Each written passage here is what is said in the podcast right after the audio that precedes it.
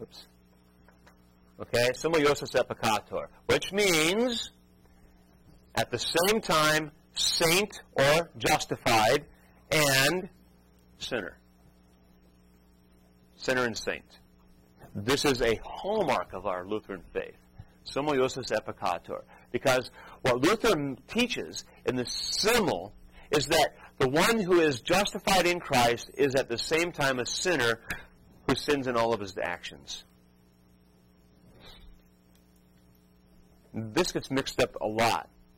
People think, yeah, I understand the simul iustus et peccator. That means I'm a sinner and I'm a saint. Sometimes I do really sinful things, and other times I do really good saint things.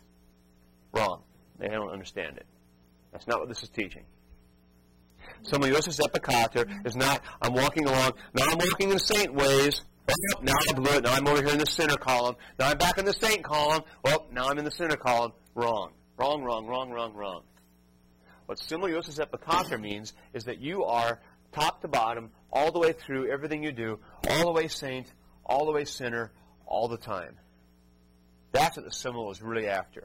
So, is sin part of me? Yeah, I'm a sinner. And am I justified? Yeah, I'm forgiven in Christ. All the way, all the time. Not a back and forth thing. So when I stand up in church, and it's one of those rare occasions when I'm really paying attention and I'm really listening to the sermon, I'm, I'm not, my mind is not wandering, I'm really sincere, and I stand up and I pray with a whole heart and I sing the hymns. Am I serving God? Sure. Is this a God pleasing action? Sure. Is it sinful? Yep. You're a sinner doing it.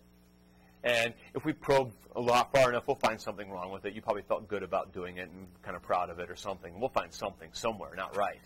Just give me a minute or two. We'll find it. All right? Because you're a sinner. You can't help it. You sin in everything you do.